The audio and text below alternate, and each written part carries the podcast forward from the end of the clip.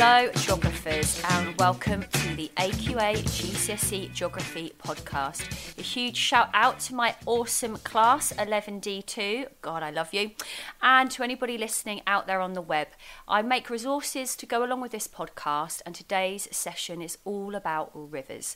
This will be in your paper one and will be one of the final sections that you will complete. For my class, it will be because we'll do coast question four, followed by rivers question five. So today, the supporting materials is a revision booklet, and it's a little bit more of a fill in as you go. So you may need to pause this podcast a few times, listen again back to some of the some of the tips, some of the descriptions I give, and also, of course, you can use sites like BBC Bitesize for further help and support. The first thing I want you to do is have a little look at page three because it begins with a drainage basin.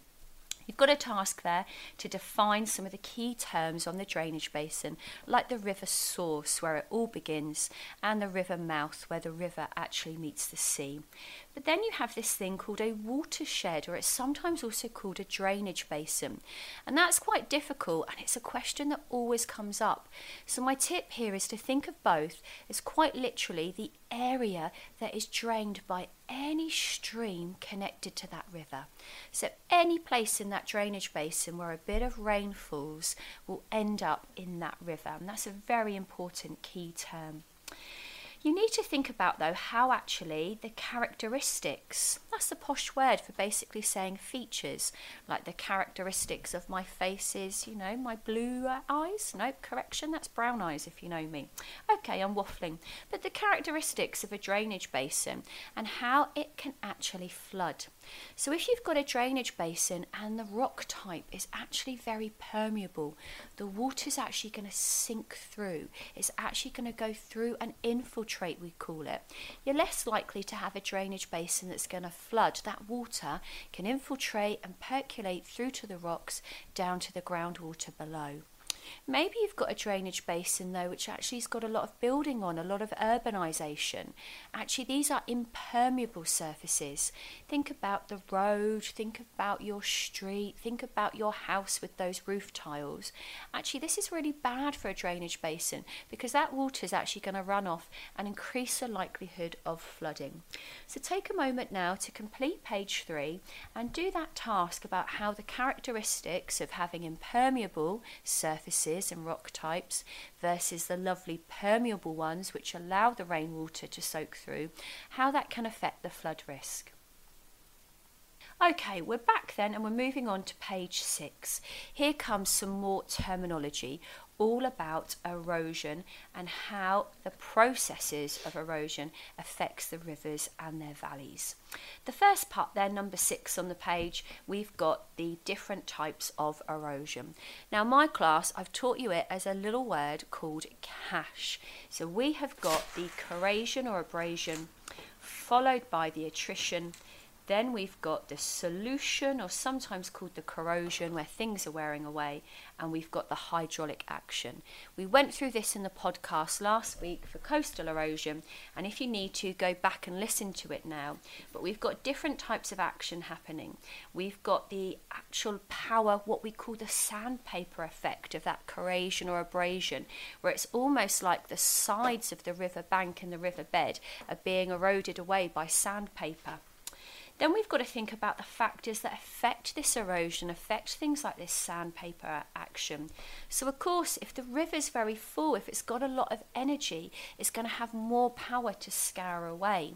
If the gradient is steep, if it's rushing down more quickly, it's going to scour that bed a lot more, a lot more quickly as well. Then you've got the bed load. What is it actually carrying? Has it been a time of flood? And so there are lots of rocks, lots of sediment and material being carried.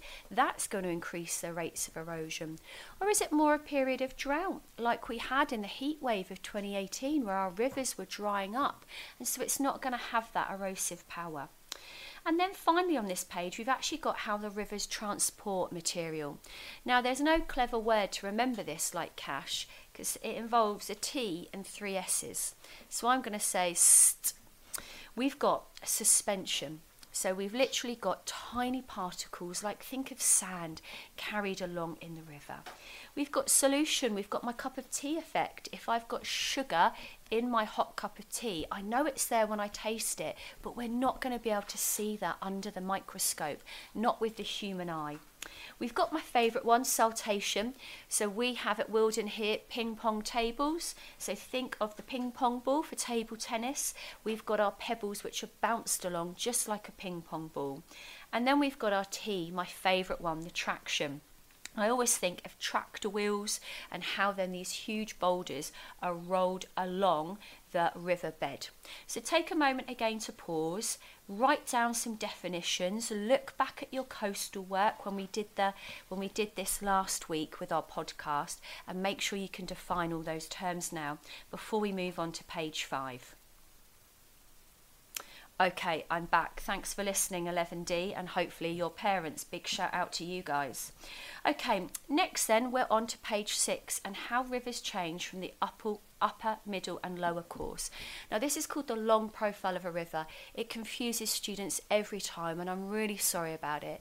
But you've just got to think it's a story, like a long story of the river when it's teeny tiny, up in the mountains, it's lovely little streams, until then it actually meets the river mouth. So, for my class, think about as you head into Southampton, you might go the way over maybe the Itchen Bridge and you've got to pay that toll, or you might go the way actually the other way past St Mary's Stadium. But this is where the Itchen River is getting wider. And so, it, of course, it's a lot flatter. So, we've got to think about this story. Now, the gradient is going to go from being very steep to very flat and gentle. The discharge is going to go from being quite small to actually being very high. Sorry, I'm having a little giggle at the word discharge. If you're in my class, you understand I, I am a real child. I know, Megan, I know. Um, then we move on to velocity. So this is the speed. So actually at the start, the speed isn't always that fast because it is only a tiny stream. It will be moving downhill, but it's going to be quite narrow actually the speed can be quite fast in the lower course. That area where we are at, St Mary's Stadium or the Itchen Bridge for my class, actually it can be flowing quite speedily because it's so big there, there's so much discharge. Now the channel shape is going to change from very V, very steep, to really flat and a gentle U. And the valley is going to change just the same from being very steep in the upper course to this very gentle U shape and of course, that's why the flood risk can be so bad in the middle and lower course because our valley, our valley sides are quite flat. So take a moment to get the rest of that table in. If you need to, have a little look at BBC Bitesize. They've got links to a brilliant video here. And my class, with this document on our Google Classroom, I've popped the Vanessa video, which you'll remember, with her ponds and puddles and dribbles and trickles, as she follows uh, the River Severn from its source to its mouth. So that would be great to help you with there.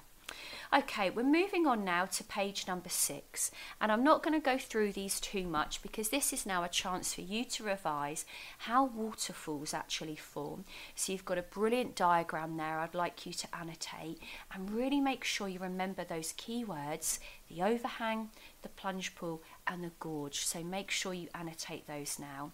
And then moving on to page seven, we've got actually the uh, good old fashioned topic of the meanders and the oxbow lakes. Maybe now make a cup of tea, go chat to your mum and dad about it because I can guarantee if they did geography at school, they will remember, oh yeah, meanders and oxbow lakes. So take a moment to do that now. I will say I have got a prediction about floodplains. I really think floodplain formation is going to happen. And that's where a river will naturally flood as it is meant to. It is meant to naturally flood. We ignore this and build on it and get all upset no idea why, but we do. It's meant to naturally flood, and when it floods, these particles it's been carrying through that suspension, through that siltation, will of course be deposited either side of the river, and that builds up these natural little mini earth banks, which are beautiful, which are brilliant. But I do have a feeling they're going to come up, so make sure you have a little look back at those as well. Okay, as we move towards the end of this booklet, I'm going to talk about hydrographs. I'm going to be honest and say they still confuse me as a geography teacher, so I have so much empathy if you're still trying to understand them. Essentially, though, look at page 8 now in the top right hand diagram. What you're looking is from the little bar chart, which tells you how bad the rain was, the rain was falling, to that green, so it's in green, it's in colour here, that green rising limb and recession limb, which is basically our discharge. That line graph is how much water's in, in the river. Now, this one is what I call really flashy. It's really steep and very high that lag time is actually going to be quite short. Now, this is all you need to remember for these. A short lag time is going to tell you that river is going to flood. If instead, if you actually look at the one below, the diagram below, and you see the before urbanisation blue line, a much flatter line is actually going to tell you it's not going to flood. So you'll get questions actually looking at the shapes of them. If it's very steep, that rising limb, you know it's more likely to flood. If it's a lot more gentle, the river can cope with it. And quite often it's just down to urbanisation. Just like with Hedge End and the Boorley Park development, we're building more roads, we're building these housing estates, and instead our rainwater is going to run straight off down into our drains and it's going to make its way back to the river. Okay, on to the last kind of bits I want to cover now with the causes of flooding and Boscastle case study.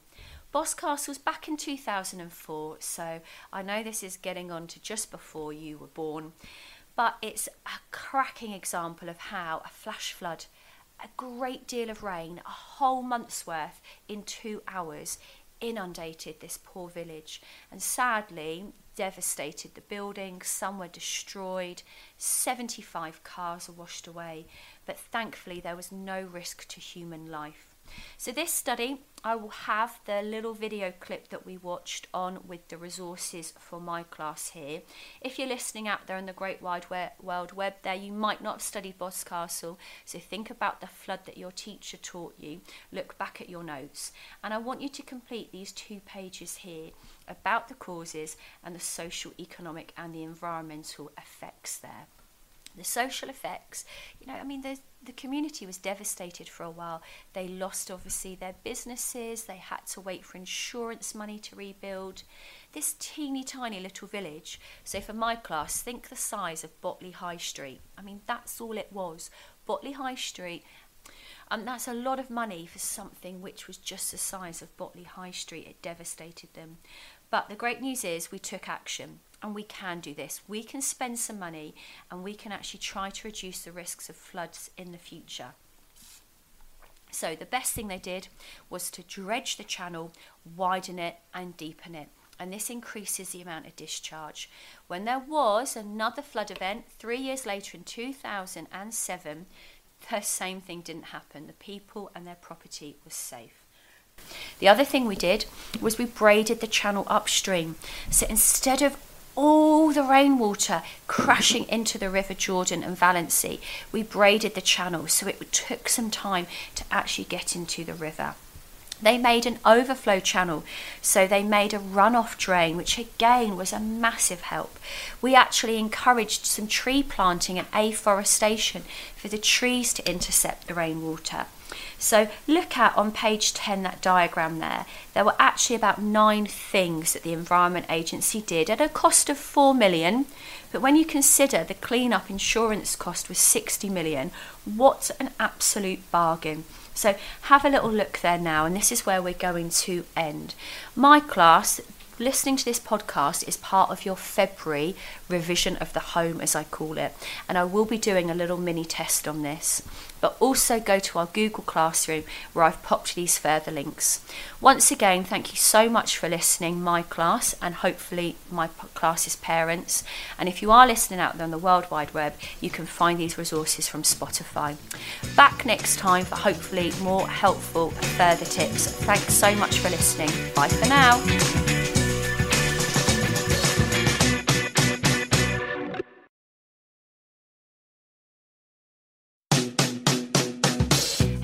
Hello, geography.